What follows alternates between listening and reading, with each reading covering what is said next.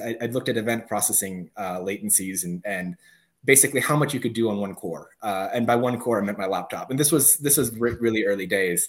Um, uh, so yes, I, I, did. That's why I said between three and eight times faster because it was what I observed was like five, and there's high variance on that. It, the five is significant enough to know that oh, Kafka Streams is the way to go, um, but it's not scientific enough to publish it as a scientific paper with you know peer-reviewed journals and, and, and all that. Um, that's I leave that for for the professionals.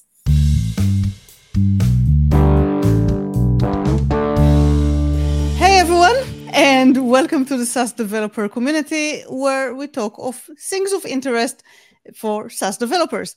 And with me today, I have the an amazing member of the community, someone that if you're hanging out around our Slack, you have seen his questions, ideas, conversations, and insights.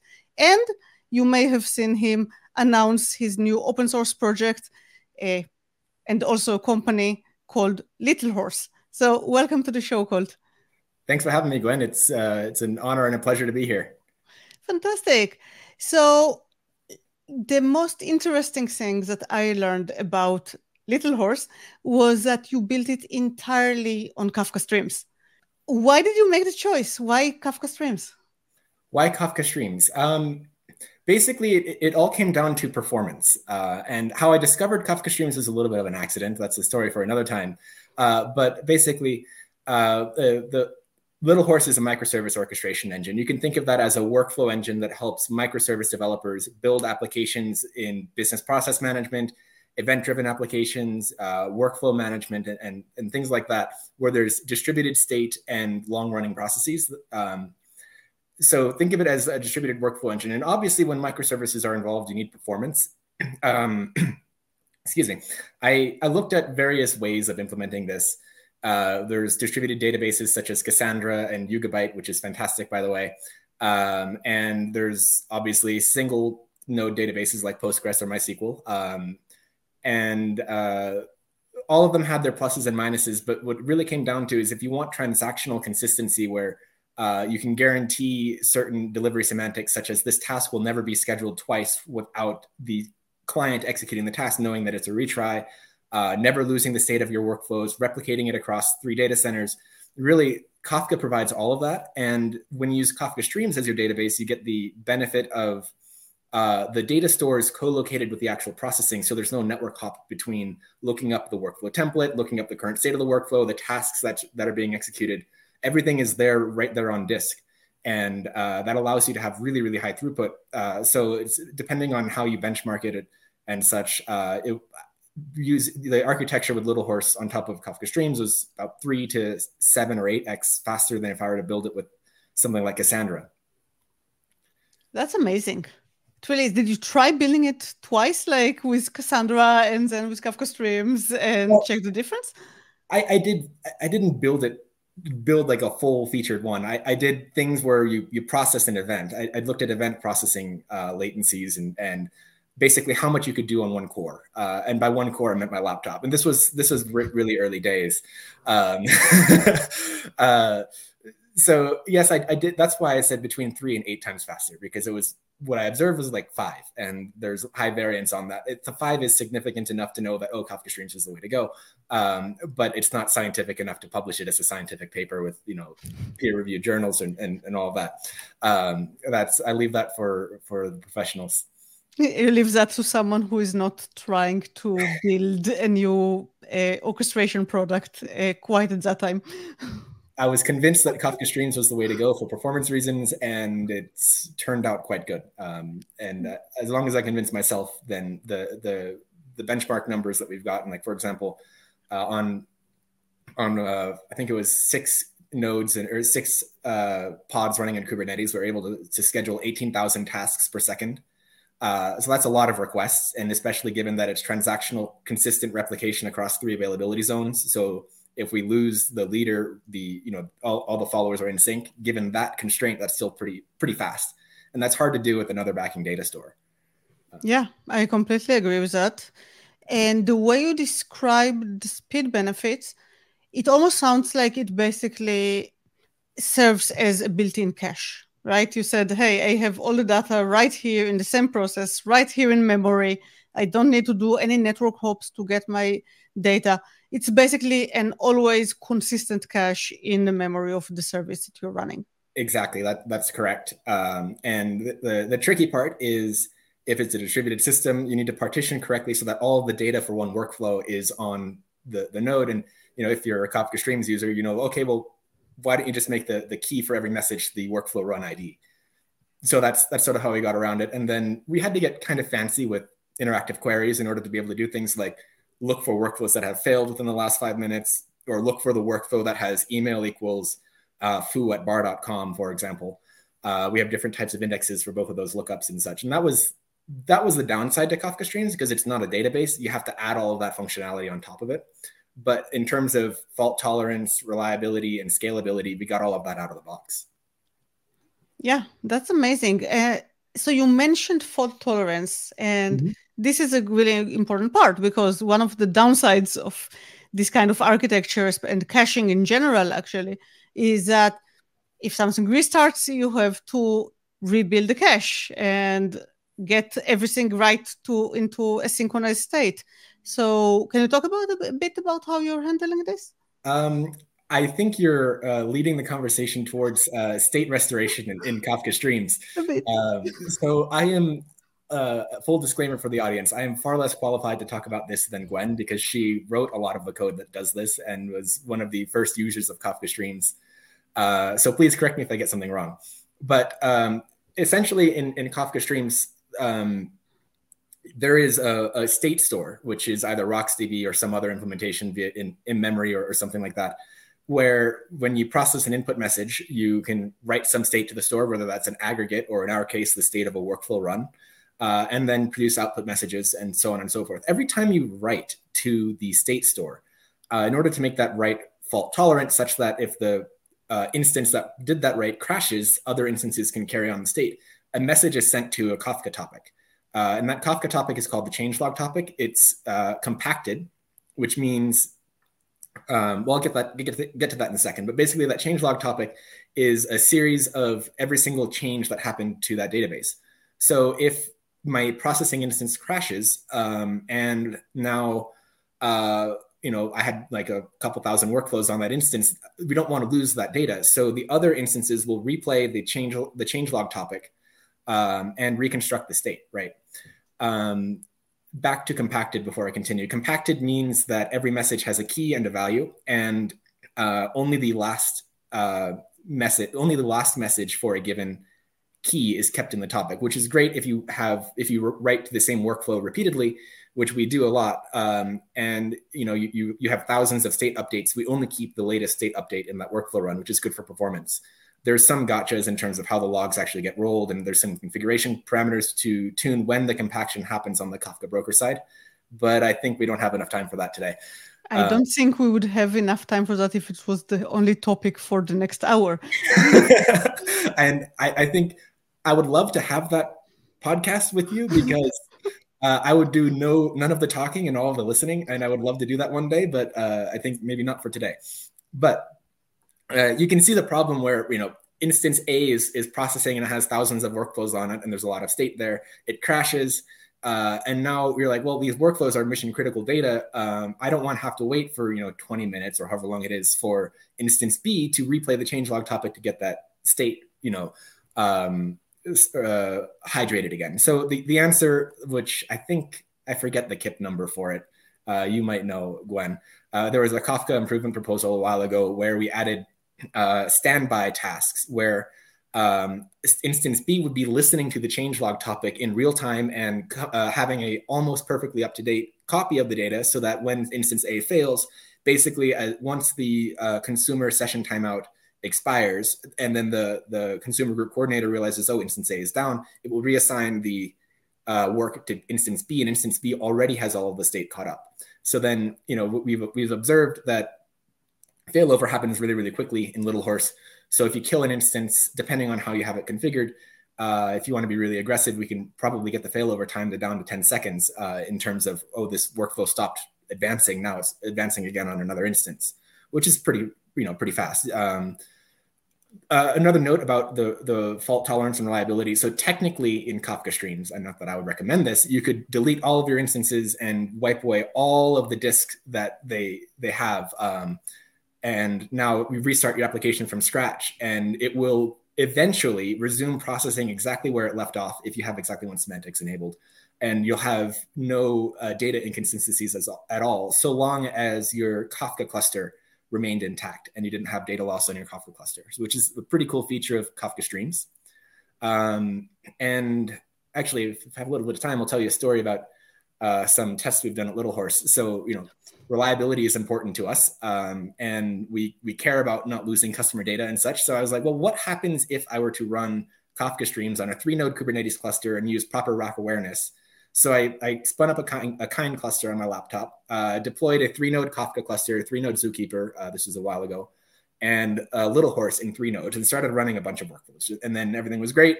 Um, and then I said, all right, I'm going to Docker kill one of the nodes in my cluster. So that killed Zookeeper, Kafka, and a Little Horse instance. And then chaos ensued for about 25 seconds as they were figuring out what was going on. And then I noticed all of the workflows that were on that uh, killed instance got translated over to the other ones and you know continued and and there was just like a 25 second pause in activity but there's no data loss and that's a testament really to you know the reliability of kafka and kafka streams i think you know that that's a hats off to to the team at confluent there. You know you just nerd sniped me when you mentioned that you're running the kafka streams instance on the same node as the kafka instance. Sorry yeah the little horse in kafka streams instance with the same nodes as kafka. Because now i'm thinking if you get the leader allocation correct, you could actually have each little horse consume locally, which cuts exactly. down your network time even more. Is that how you kind of recommend your users to deploy it? Like it seems, I haven't um, tried, but it seems pretty cool. It, it, well, I think what's more important is replace node with data center. Um, I think you obviously want to have different machines for Kafka versus your own you know little horse instances versus zookeeper uh, they have different requirements and for example kafka needs more disk bandwidth uh, and and more memory little horse is more cpu intensive because there's a lot of deserialization and serialization which is a kafka streams topic i'd love to talk about um, but you bring up a great point which is cross data center traffic is both slower and um, more expensive so um, there was a KIP, I forget the number again, um, which allowed fetching from followers, where a consumer can fetch from the uh, one of the in-sync replicas in, in the on the brokers. And that is great because it reduces network traffic. However, it induces a little bit more latency because now you have to have the the broker needs to acknowledge the request, send it to the um, the follower. The follower sends an ACK back, and then another thing. So there's one extra network hop between when the message is available for when you're fetching from the uh, leader versus the follower. Uh, but it does save a lot of money in terms of network costs. Now, this is an interesting thing I've thought about with Kafka Streams, right? In, in the most simple Kafka Streams use case, you have one input topic, then you have a changelog topic, and then you have one output topic. Like that's a pretty hello world use case. Um, each of those topics, if you have a three data center uh, setup, uh, generally, you'll have replication factor of three, in-sync replicas of two. If you know typical Kafka hygiene, typical typical Kafka hygiene.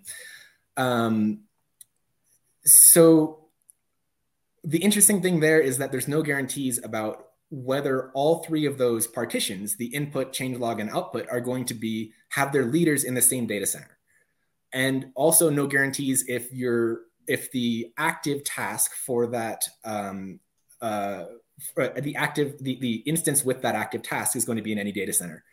Um, but it would be great if you could have the input, uh, the leader for the input parti- uh, partition, the leader for the changelog partition, and the leader for the output partition all be on the same data center. There's no real good way to do that. There's a KIP, I think it's 925 or 926 right now, to optimize the placement of your uh, streams tasks such to minimize the cost of network hops.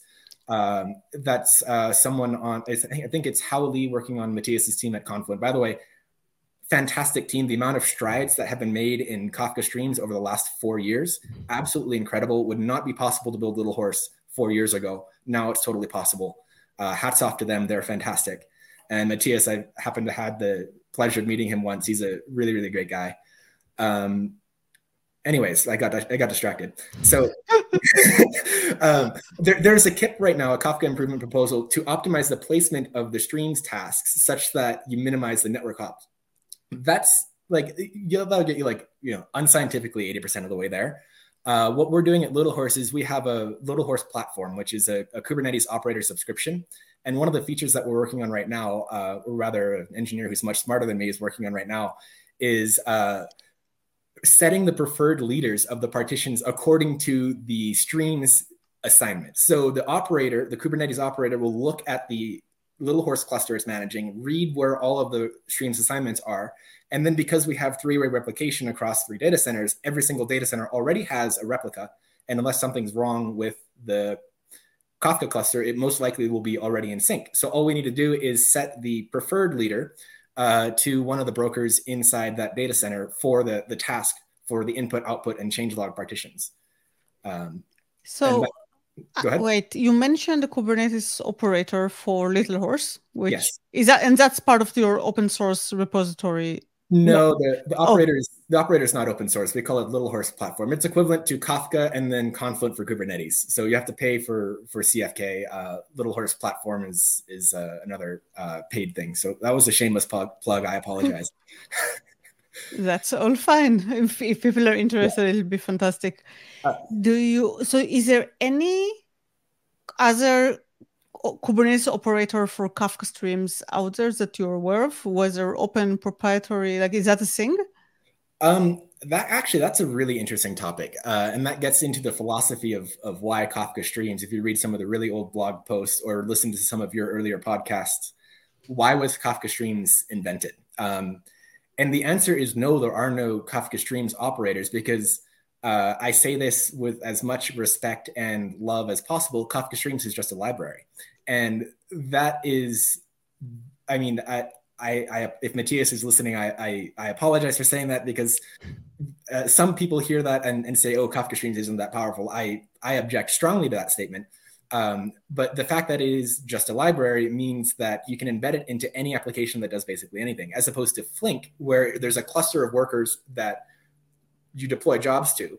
You know, you could have a a gRPC server and embed Kafka streams in it and serve interactive queries. You could have a Spring Boot app, a Quarkus application, you know, just a, plain Javalin application. You could have something that's headless, deployed on Kubernetes, deployed on premise, or you know, running on a laptop or anything, and you can have Kafka streams in there, which gives it, you know, really a lot of deployment flexibility. And because of that, you know, Kafka streams isn't quite on its own; it's not an application. So typically, a Kubernetes operator is uh, built to run an application, but Streams itself isn't an application. Streams helps build an application. Yeah, I completely agree with that, and that makes sense. I think this the thing I'm stuck on is that I can imagine a lot of things that would be common to every application on Kafka streams, like in how you restart. Like I remember, you know, delaying things. So if you uh, I think if you stop and start too soon, you need to, you, at least back in the day, you needed to give Kafka streams a bit of time to synchronize, and Kubernetes sometimes messed stuff up, so you needed to introduce a bit of slowdown on rolling restarts. There were some stuff around that, so yeah, I was thinking that uh, there could be maybe not like an operator just ready to use, but like something you other people can build on that would be gen- generally useful for a lot of applications. Yeah, I think um, generally uh, people uh, who are just starting out with Kubernetes tend to trip over themselves when it comes to stateful sets and anything that involves persistent volumes. Um, and you know, I've, heard generally if you walk to some tech conference, right, there'll be people, there'll be salespeople talking, and they'll be saying, "Oh, you should never run stateful applications on Kubernetes." Um, and uh, that's generally was probably true in 2017 2018 um, but it's it's gotten a lot better. You still need to know what you're doing. So i think yeah there probably could be some framework for for that. Um, also you know I, I would never propose this KIP because it's way too chaotic in my own mind but it would be cool if there was like a a, a Kafka command line utility, which would be Kafka optimize streams leader assignments.sh, which would do that thing where it would set the preferred leader to the um, broker that is in the same availability zone as the Streams app, which owns it. But there's all sorts of problems with that. For example, there could be different consumers of those topics, um, different. Uh, you know the, the the topology of the rack topology of the the brokers might be different from the rack topology of the consumers, so it's way too messy to make an actual KIP. Um, yeah, but that would be really really cool. Yeah, and you know something that I've said to many many people who try to contribute controversial things to the Kafka community and fail. The Kafka community is fairly conservative because so many very large companies rely on Kafka. But if you have a good idea, absolutely nothing prevents you from putting it on GitHub. and people will find it and people will use it. There's so many examples of tools that were never adopted into official Apache Kafka and became massively, massively popular. I can think of command lines like Kafka Cat maybe a good Kafka, I think today, yeah. uh, maybe a good example. Like, sorry? Cruise control, perhaps? Uh, cruise control is another good example. There is Kafka, which is a very nice CLI for uh, Kafka, which uh, is um, its own project. There are like five different UIs. I think all of them are popular.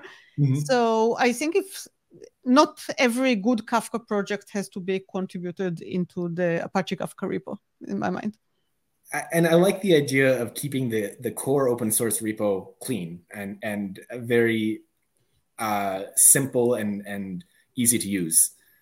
Um, because yeah. a- API creep means now that you have a, you have a public contract, now you're required to maintain it, and um, I think backwards Kafka does such a. I think that you told me this, but Kafka does such a good job of backwards compatibility that Confluent can uh, easily upgrade brokers in the background and the customers never notice um, in their in their cloud service, which is something uh, we aspire to do when we uh, when we launched Little Horse Cloud service. Right now, there's no Little Horse Cloud. Uh, there will be at some point in the future, but that's that's a really really good thing to aspire to. Yeah, and it will help you get the trust of your customers, which yes, obviously very important. Very important. Yeah we talked a lot about the different features of Kafka Streams that you kind of rely on. Is there anything extra exciting coming up in Kafka Streams? Oh, I'm, I'm glad you asked that. There's there's a couple ones, and the ones I want to get to are well, uh, KIP 892. Also, there's this open source project um, called SpeeDB, which has uh, some pretty cool uh, implications for any stream processing app, including Kafka Streams. Um, and I think um, we talked about KIP 925, which is the rack aware task assignment already, which is pretty cool. I'm excited for that one to come in. Uh, so what is KIP 892? Um, this is, you know, uh, the when I said that four years ago it would have been impossible to build Little Horse on, on top of Kafka Streams, that was because uh, Little Horse requires exactly once processing. Um, because obviously we, we can't be uh, scheduling uh, credit card payments twice. Uh, that would be a bit inconvenient. That would probably, uh, you said having your customers trust you is important. That wouldn't be too good for the cause. Uh, so, because of that, Little Horse is a user of, of Kafka Streams exactly one semantics. Um, and it, four years ago, Kafka Streams EOS was very, very new. Uh, and there are all sorts of um, implications about that. For example, I was reading the original uh, KIP 98 for how transactions work uh, uh, way back in the day, and it, every single streams task had to have, it, have its own producer, which means its own thread, uh, its own um, re- its its own uh, record buffer, um, and it was not very great for performance. Also, very hard to manage, and there are all sorts of uh, issues where if you had, you know, if you took too long to process, you'd fall out of the consumer group, have a rebalance, and then process would get processing would get stuck.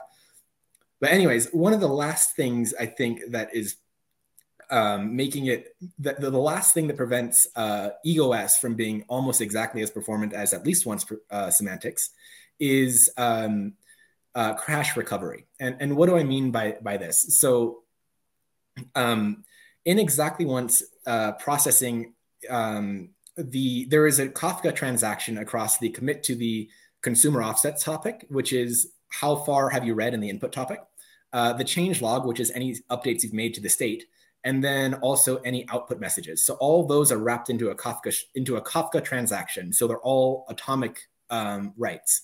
What is not necessarily wrapped in those transactions is the rights to the RocksDB at this point. There is no synchronization between the committing of RocksDB, like flushing it to disk, and also or any uh, committing and and the the Kafka trans- transaction. So what does that mean if there's a crash? It means that we could have gotten to offset, let's say 100 in the input topic and committed that, and then we've processed the next five records and written them to the um, RocksDB state, right? And then we haven't yet writ- we've written it to the changelog topic, but we haven't committed it, and then there's a crash, right? So RocksDB is at 105 and input topic is at 100 so that is a that means we have violated exactly one semantic. So what does Kafka Streams do today? It wipes the state completely, and then you have to replay the changelog topic. Oh, right, because it may have aggregated. Like you cannot just undo the you last uh, things. Oh man, undo. yeah, exactly. Yes. So um, basically, that means that if you have three, if you have two standby replicas, and you have three crashes within like 20 minutes, then you're going to have a delay because you're out of standby replicas and everything is uh, you know, uh, re- replaying the processing. So basically, right now, in, until this KIP which solves this problem, I'll explain how. Until that KIP which solves that problem is adopted, we're going to have three standby replica, or uh, three, uh, two total standby replica, two, ah, two standby replicas, three total replicas uh, in in uh, Little Horse. But once that KIP is is done, basically we'll, we'll be fine with two because it's already replicated three ways on the Kafka brokers. Um, and we just saved a bunch of money. Uh, yes, exactly. Um, so how does the KIP work? Well, basically, the idea is there, this is the second attempt at solving this problem. The first one involved having a separate RocksDB store where you write uh, all the uncommitted writes to that RocksDB store, and then when you commit the Kafka transaction, you copy everything from that write ahead store into the old store. That had severe performance implications, unfortunately. Um, I think it was a 96% uh, decrease in throughput. Um, which isn't great. Um, then the, the current implementation is the, the reason why they tried that is uh, because of the one drawback of the current implementation, which is um, a gentleman at Meltwater is uh, creating a RocksDB transaction using the write batch with index function. I believe that's that's what it called. What it's called. Uh, I might have got that wrong. I'm not a RocksDB expert. Yeah, I'm thinking me neither. I never even heard of that. yeah. So basically, you could think of it as a as, as a database transaction. So when you open the Kafka transaction, you open a RocksDB transaction, and then you commit the Kafka transaction, and then you also commit the RocksDB transaction, but also commit along with it the current offset of the input topic that you just committed to Kafka.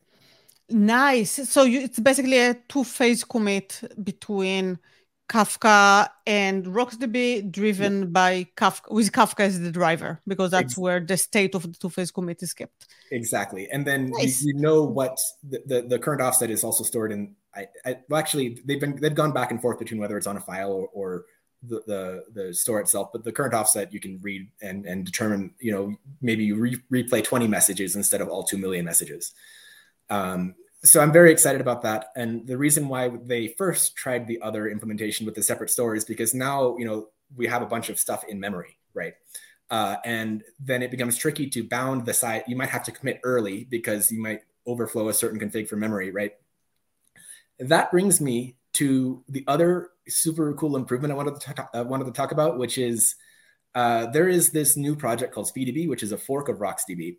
Um, and they have been working very closely with uh, several members of the Kafka Streams community. Uh, not me, I'm, I'm, I'm a, just a user, not a contributor. Um, but uh, they, they've been doing some really, really cool ideas. So, for example, um, SpeeDB has, uh, they're, they're thinking about uh, adding an ability to bound the in memory transaction buffer. And if it spills over, write it to disk and still maintain the transactional semantics, which would kind of remove the, the problem of oh, you know, now we have to commit early in, in KIP 892 if the transaction goes beyond the um, amount of, of memory that we've configured, right? Um, and that would be really, really cool because then we would, that KIP would have absolutely no impact on performance at all. In fact, writing with batch is more performant in RocksDB than, than not writing with batch. Um, and I think their, their SpeeDB open source is a little bit less prone to write stalls, uh, where in, in Kafka streams, if, if you grow beyond a certain amount of state in your RocksDB instance. I think I noticed at 30 gigabytes, performance of RocksDB goes down 37% in terms of 30 gigabytes is In memory, you mean? No. No, no, no. On disk. No. Right. Yeah. Yeah, yeah. So if, if the RocksDB instance, which is one streams task state store, has 30 gigabytes on disk in it, um, the performance decreases significantly. So uh, I, my my benchmark, uh, one one that I ran, it also depends greatly on your use case. But for me, 37% slower in terms of uh, processing messages through the Kafka Streams app once I got to 30 gigabytes of state, and a lot of that was due to write stalls. Uh, SpeeDB open source, I played around with it a little bit. If you configure it properly. Um, also, here's a quick plug. I suggest level compaction over universal compaction, much less likely to have write stalls. Um, uh, the SpeeDB open source does a lot better than uh, I'd say it was about 15% better than, than RocksDB. But the real kicker is they have an enterprise version which is paid. Um, when we do state restoration, we, we talked about that a little bit in the past, which is you have to replay the change log to rehydrate your state. Um, I, I was playing around and um, with that that benchmark uh, repository I was playing with, uh, SpeeDB open source, uh, when you configure it the same way as RocksDB and you tune them both to be optimized for this use case, SpeeDB open source was about 15% faster than RocksDB, but SpeeDB Enterprise was two and a half times faster. Uh, so basically, it took it took two minutes to restore the state, and it was uh, five minutes for um, uh, for RocksDB to to restore the state, and that has significant implications. So, for example, if you are trying to uh, add a new processor, right? You need to create a new pod in Kubernetes in your stateful set. That thing needs to rehydrate all the state, right? So now instead of having to wait five minutes for it to be able to start processing, you can start processing again in two minutes. So um, yeah, and I think a lot of people like it sounds like two minutes, five minutes, who cares? But remember that even for I think ninety nine point ninety five percent SLA, which is not crazy high. I think this is bare minimum for cloud these days. Mm-hmm. You only have 40 minutes of unavailability for an entire month. This exactly. is all you have, even if, no matter what kind of maintenance you need, etc. So halving it basically means you can maybe deploy twice as often. For example, this is a huge deal for a software yeah. company.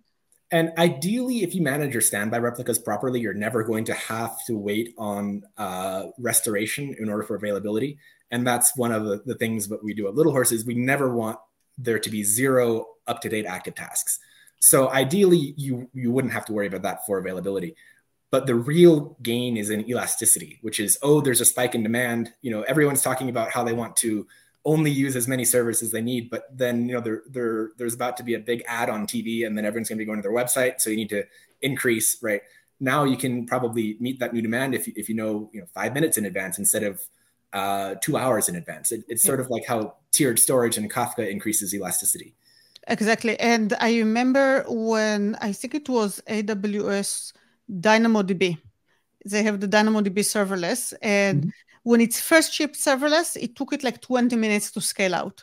Which is like if you have latency spike, 20 minutes is like forever. So like yeah. nobody was it looked like a nice proof of concept, but come on.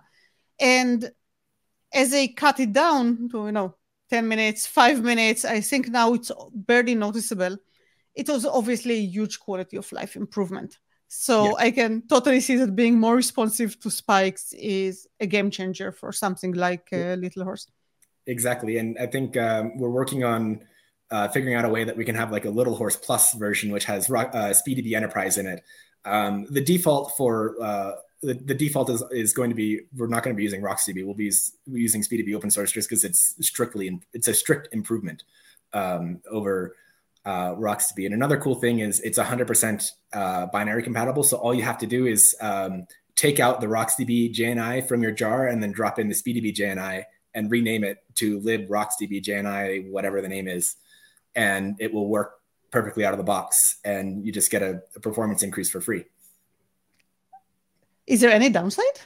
Um, not really. It's just that getting a, a, as you said, Kafka is a conservative project, so getting them to adopt something new is is a bit of a, let's just say, a, a bit of a process. So uh, we're, I think uh, the the team is working on putting together some formal benchmarks, and uh, if if I think uh, what they're worried about is it's not it, it's Apache. Uh, the open source version is Apache licensed, um, but it's not an Apache project. Uh, I don't know if RocksDB is or not.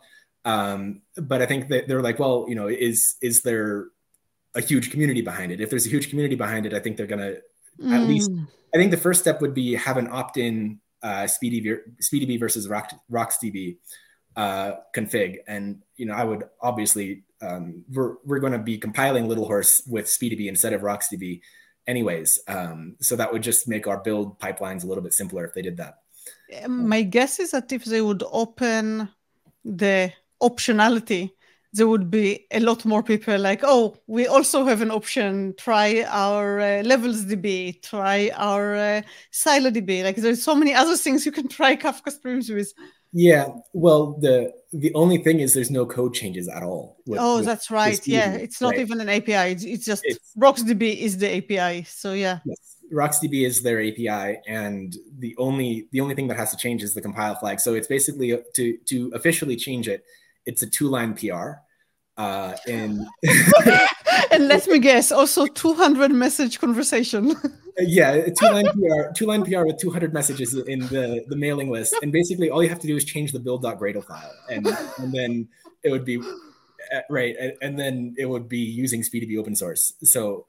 Um, I, I would vote yes for that KIP. Uh, I'm, I'm strongly in favor of it, uh, but uh, I'm not the dictator of, of Kafka streams. You also mentioned KIP 925. Yes. Uh, that was what we talked about earlier, which was the rack aware assignment for the streams partitions. So where um, the streams group coordinator or group leader rather would um, um, choose the would, would would assign streams tasks such that it minimizes the amount of cross data center traffic uh, as opposed to what we're doing with the little horse operator, which moves around the preferred leaders to minimize the traffic. So it's just like a it's an alternative that is oh. a lot easier to, to do. Yeah, we already talked about that one. Yeah, um, makes sense. That's cool. one of the things I'm excited about. Yeah, so. for sure. So it sounds like the community is doing all the right things and yes. you're excited about stuff going on. But if you were the leader of the community, if you could dictate your own roadmap if you were Matthias's manager.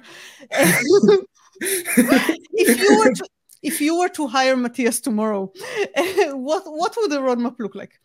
um, well, uh, I I think there's if I were to hire Matthias tomorrow, uh, I just say keep doing your thing. Um, but um, I actually might make him work on, on some little horse internals because there's, there's, a lot of code that we leading right there. so that's that's uh, correct answer for sure. uh, uh, but if, if I were to um, uh, be the leader of the Kafka Streams community, um, there's a couple things that I don't know the answer to. Uh, so obviously, I would push KIP 892 and then the SpeeDB thing. Those two things are going to be huge for, for every user of Kafka Streams. Once KIP 892 is adopted, I would vote for making exactly once semantics the default because I, I, don't really see the uh, if if you run it properly, right? Uh, the biggest bottleneck in a Kafka Streams application is actually in serializing and deserializing the data, uh, uh, the input messages and the output messages, and also what goes in and out of the state store. That is by far the biggest bottleneck in terms of throughput. Uh, it, it's not the committing of the transactions in Kafka. So uh, exactly once semantics, once you get the the crash management back up with 892, uh, I would vote to make that the uh, default. But uh, some things where I don't know the answer to how to do it, right? Let's just say that you're running uh, a Kafka Streams application in an on premise uh, environment and you have your Kafka cluster on premise, right? And it's an exactly once uh, processing application. You don't have tiered storage enabled, so you don't have the forever history of your input topic. Um, and now we have uh, a company wide, um, we're migrating to the cloud. And as part of the cloud migration, you're going from an on premise Kafka cluster to Confluent Cloud cluster, right? How do you get your Streams app from point A to point B, where point B is running on, let's say, EKS and talking to the Confluent Cloud cluster, right? I have a, you know, there's a there's a lot of ways to do it. Right? Ideally, if you have the full history of the input topic. You just replicate the input topic and start it up again on the new cluster, and then it hydrates itself, and and now you have the app on the new cluster. But that's not always the case, right? It would be cool if you could replicate the changelog topics in some way, and then have a utility that would uh, hydrate the state stores in a passive manner, and then you could switch over the producers. I don't know, like with exactly once, there's all sorts of gotchas, and I don't know how it would work. But if I were the in charge of the community, I'd put someone really smart like Matthias on that. So. Yeah, no, I'm thinking like if you could replicate, as you said, replicate the change logs, mm-hmm. and then if you could put standby tasks on a different running from a different cluster then, yeah. then you could use the failover mechanism to those for those standby tasks yeah and also like what if you have your if you're not migrating the the confluent the, the kafka cluster but rather you want to migrate your streams app from uh, you know on premise to a kubernetes environment and it's still pointed to the same kafka cluster, kafka the, cluster even that itself is still kind of tricky really um, wouldn't it be easy to just because it's still the same Kafka cluster. So you just start putting standby tasks on the other. Yeah. Yeah. But the, the thing is, there's no way to tell streams, I want this standby task right there. Right. So you just kind of have to, you have to hope that the rack, you have to use rack awareness tags and that hope, hope that it eventually figures it out. You can't imperatively say, I want a standby task right there.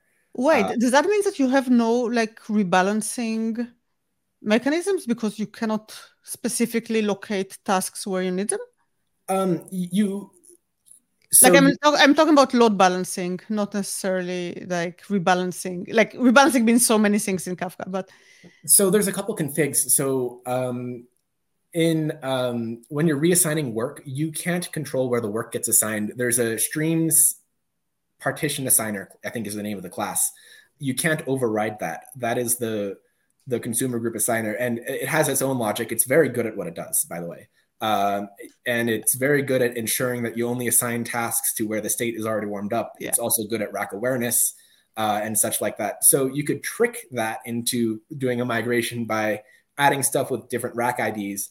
But then it's really, really hard to monitor when, you know, when uh, they're all caught up. So when it's safe to kill the old cluster, um, it, it's hard to monitor. It's not really surfaced to you, and you can't um, tell it, you know, explicitly to move replicas immediately. There's a config called num warmup replicas, uh, which is how many, when, when I add new instances, how many streams tasks can be hydrating from the Kafka cluster at once.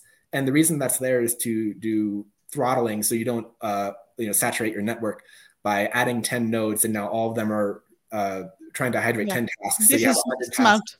Yeah. Mm-hmm. Um, so like it's it is possible to do it and you know i we, we have a we have a run book that we haven't actually tested yet for how to do that with little horse um, we're going to test that soon but uh, it's it's not very easy especially given the the uh, monitoring aspect where for example you, you don't know that um, the you, you it's very hard to tell uh, when when each of the instances are caught up and it's safe to turn off the old cluster right?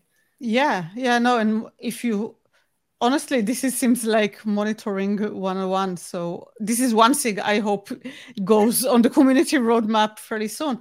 How can you op- operate anything in production without knowing if you're caught up um, you well it's you can do it there's just no cli to do it you, you have to write like an endpoint that will talk to the kafka streams object and then look at the consumer group and then you can see the lag of, of all the instances um, but it's it's not really such that you can say, oh, here's here's a list of every single st- uh, stream's task. Here's where they're assigned, and here's how caught up it is. The standby replicas are on these nodes, and so on and so forth. There's no there's no command line utility to, to give you that picture. Uh, you kind of have to infer it from the consumer groups. All the data is there. It's just not really presented in the most easy manner. Yeah, I know that a few years back, uh, someone added the first uh, probably HTTP endpoint to Kafka Streams for the um, being able to query the data store directly. Mm-hmm. Uh, so maybe it's time for the second one for monitoring. Uh, we we have that little horse actually the open source version itself has has an internal uh, grpc endpoint which gives you what i was just talking about where it shows you every single little horse server plus all of the tasks that are on it uh, how caught up they are and such. And basically, we just make a bunch of calls to the admin API to inspect the consumer yeah. group and put that together. Uh, and then um, we can display that on like a Prometheus crash, a dashboard or something. Um, yeah, so it seems that, like everyone needs one. I, now that I think about it, it's not a Kafka Streams application, but Kafka Connect had to do the same thing, add an endpoint that allows you to actually inspect the current state and yes, there is of course a state topic and all that. It's just a convenience thing that kind of everyone needs. Yeah, that's pretty cool. Um, so, if time permits, I do have a, a question for you okay. uh, uh, because you've seen a lot more Kafka than I have. What if hypothetically someone wanted to do an active active Kafka stream deployment? Is that possible? And how would you do it? I, I, don't, I mean, I don't think it's possible right now, but how would you make that possible? So I have to say, I spent very little time on Kafka streams. So mm-hmm. I absolutely cannot talk about it in authority. I spent a lot of time thinking about active active Kafka. Mm-hmm. And I think, and again, like it's things that I thought about a bunch of years back, but I think the way I thought about it was to use the replication mechanism. So back then, I think the status of the art was either Mirror Maker or Confluent Replicator. I think now there is all the cluster linking stuff, and basically have bidirectional replication mm-hmm. and to to use partitions for that. So every topic will have you know, US East one uh, partitions and US West uh, two partitions, and then you need to have smart assigners exactly to know. Okay, I am the application running in US East one. I am supposed to be reading from those. Uh, how do I know where do I need to start reading from both of them? So you have you need a lot of application level logic, which is exactly why I hate it when people say just a library because libraries do a lot. Let's call it SDK because I think people think that SDKs are fancier than a library. Um, but yeah, you need a smart SDK that will maintain states, that will know. Mm, even if you have something like Consul, for example, Consul is very good at keeping heartbeats and health checks for a bunch of clusters. It will be in like a third location and then the clients can check with Consul, hey where who is up? Where am i supposed to be reading from? You can mm-hmm. have things like linux HAProxy. So you will not be reading directly from kafka you would actually be reading from a router that will make sure your requests go to the part that is available uh, so and remember that each partition is essentially its own connection which is a huge pain in the ass but in this case it's actually a very big benefit because if each partition is its own connection, it means that the proxy can route the connections appropriately. So, and these are all kind of design patterns that are very much not unique to Kafka. I've been mm-hmm. dealing with active active databases, or at least the holy grail of active active databases, you know, since I was not accepted to work for Amazon back in 2008. They rejected me specifically because I did not know enough about high availability.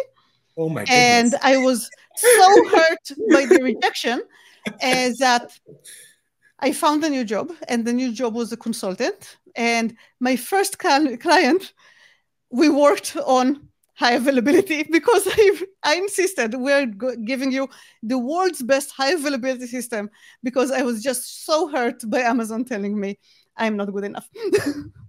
uh, that's I, I, find that hard to believe given uh, uh, that given I don't have it actually I have it right there right next to my bed my favorite textbook uh, uh, the Kafka Definitive Guide. Um, I think if if anyone is starting out with Kafka, you need to read that first, uh, and then basically you'll know everything you need to know about Kafka.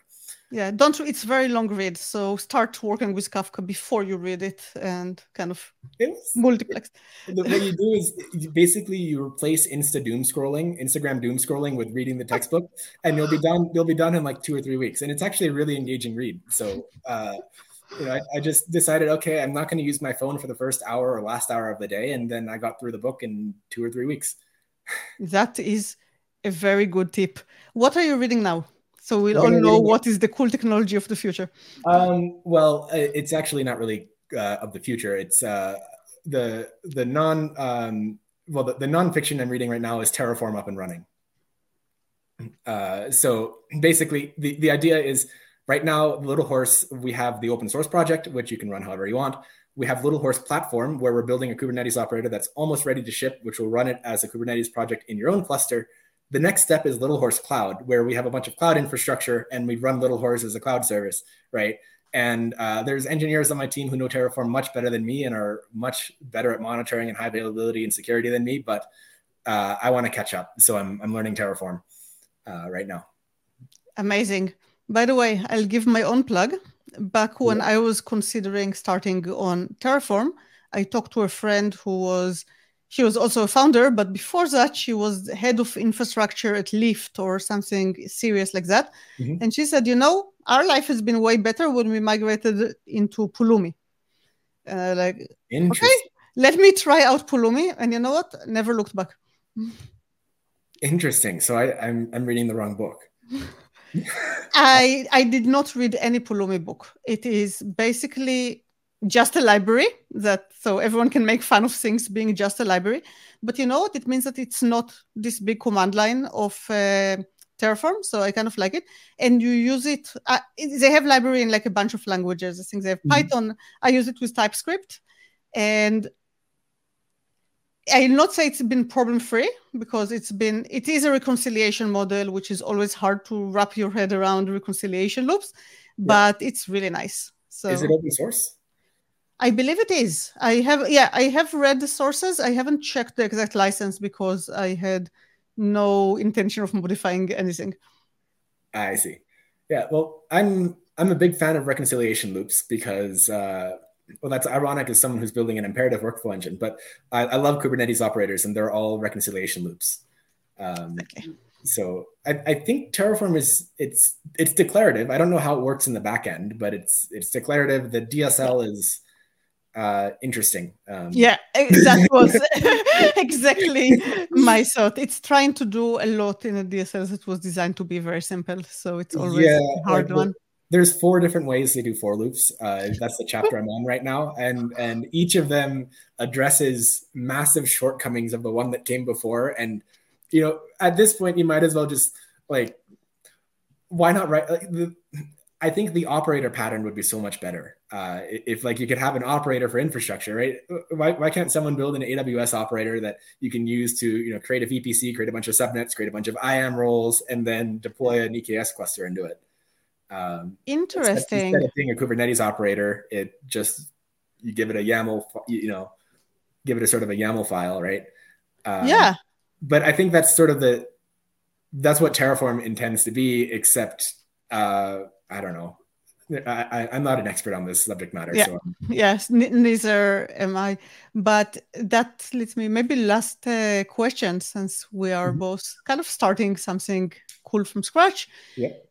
Advice for other people who are starting something cool from scratch.